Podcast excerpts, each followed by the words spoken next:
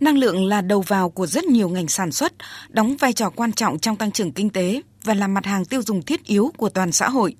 Nhu cầu năng lượng của Việt Nam đã không ngừng tăng trưởng với tốc độ cao so với các nước trong khu vực và trên thế giới. Tuy nhiên, Việt Nam đang sử dụng chưa hiệu quả nguồn năng lượng khi cường độ sử dụng năng lượng của nền kinh tế, tức là hệ số tăng trưởng điện trên GDP, hiện vẫn đang ở mức cao hơn nhiều quốc gia.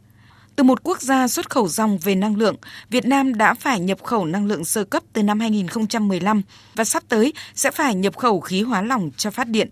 Ông Trịnh Quốc Vũ, Phó Tránh Văn phòng Ban Chỉ đạo Tiết kiệm Năng lượng, Phó Vụ trưởng Vụ Tiết kiệm Năng lượng và Phát triển Bền vững Bộ Công Thương cho biết. Theo dự báo thì trong 5 năm tới, nhu cầu sử dụng điện vẫn tăng trưởng ở mức khoảng 8,5%. Vì vậy, tiết kiệm điện là một trong những giải pháp hữu hiệu nhất giúp giảm áp lực trong việc khai thác chế biến và cung ứng các dạng năng lượng, giúp cải thiện hiệu quả của nền kinh tế, đồng thời giúp đảm bảo an ninh cung ứng điện quốc gia, bảo vệ môi trường và giảm phát thải khí nhà kính, đóng góp cho việc thực hiện cam kết của Việt Nam tại thỏa thuận Paris về ứng phó biến đổi khí hậu và tuyên bố của Việt Nam tại hội nghị thượng đỉnh về biến đổi khí hậu COP26 về thực hiện lộ trình giảm phát thải khí nhà kính về không vào năm 2050.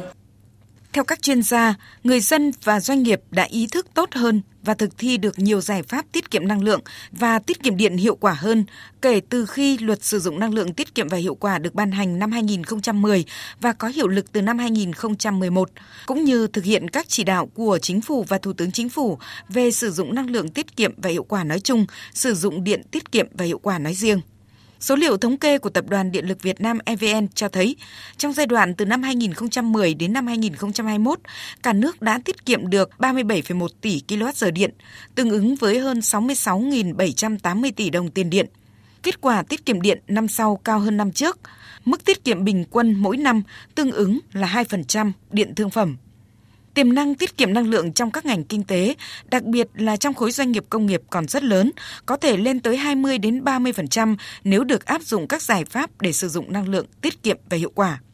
Phát biểu tại lễ phát động, tiến sĩ Phạm Thu Hoài, Chủ tịch Hội đồng Trường Đại học Kinh tế Kỹ thuật Công nghiệp đánh giá cao việc Văn phòng Ban chỉ đạo tiết kiệm năng lượng Bộ Công Thương đã lựa chọn trường Đại học Kinh tế Kỹ thuật Công nghiệp thành phố Hà Nội là địa điểm tổ chức lễ phát động cuộc thi trực tuyến tìm hiểu kiến thức về sử dụng năng lượng tiết kiệm và hiệu quả năm 2022 cũng như tổ chức diễn đàn tiết kiệm năng lượng trong các doanh nghiệp sử dụng năng lượng trọng điểm bởi quy mô của trường hiện có tới 16.000 sinh viên được đào tạo bậc cử nhân và kỹ sư từ 22 chuyên ngành kinh tế kỹ thuật công nghiệp. Cuộc thi sẽ góp phần nâng cao nhận thức, kiến thức, kỹ năng cộng đồng cho người dân, đặc biệt là các bạn học sinh, sinh viên, thanh thiếu niên đại diện cho thế hệ trẻ, thế hệ tương lai của đất nước về tầm quan trọng trong việc sử dụng năng lượng tiết kiệm và hiệu quả, góp phần à, đưa tiết kiệm điện thành thói quen và thành à, hoạt động thường xuyên trong cái đời sống xã hội hiện nay.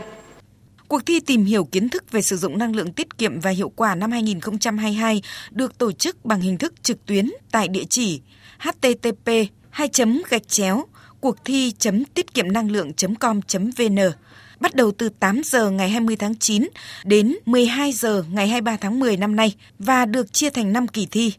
Tất cả công dân Việt Nam và người nước ngoài đang sống, học tập và làm việc trong và ngoài nước đều có thể tham gia cuộc thi. Tại mỗi cuộc thi, thí sinh tham gia trả lời 10 câu hỏi trắc nghiệm theo hình thức trực tuyến với thời gian trả lời tối đa là 30 phút. Người thi có thể tham gia thi từ máy tính cá nhân hoặc các thiết bị di động. Mỗi người được tham gia thi tối đa mỗi kỳ là 5 lần. Hệ thống sẽ tính lần tham gia có kết quả cao nhất. Người đạt giải là người trả lời đúng nhiều nhất các câu hỏi trong thời gian ngắn nhất. Mỗi kỳ thi, ban tổ chức sẽ trao 7 phần thưởng cho 7 người có kết quả cao nhất với trị giá 1 triệu đồng một giải. Tổng giá trị giải thưởng của cuộc thi lên tới 35 triệu đồng.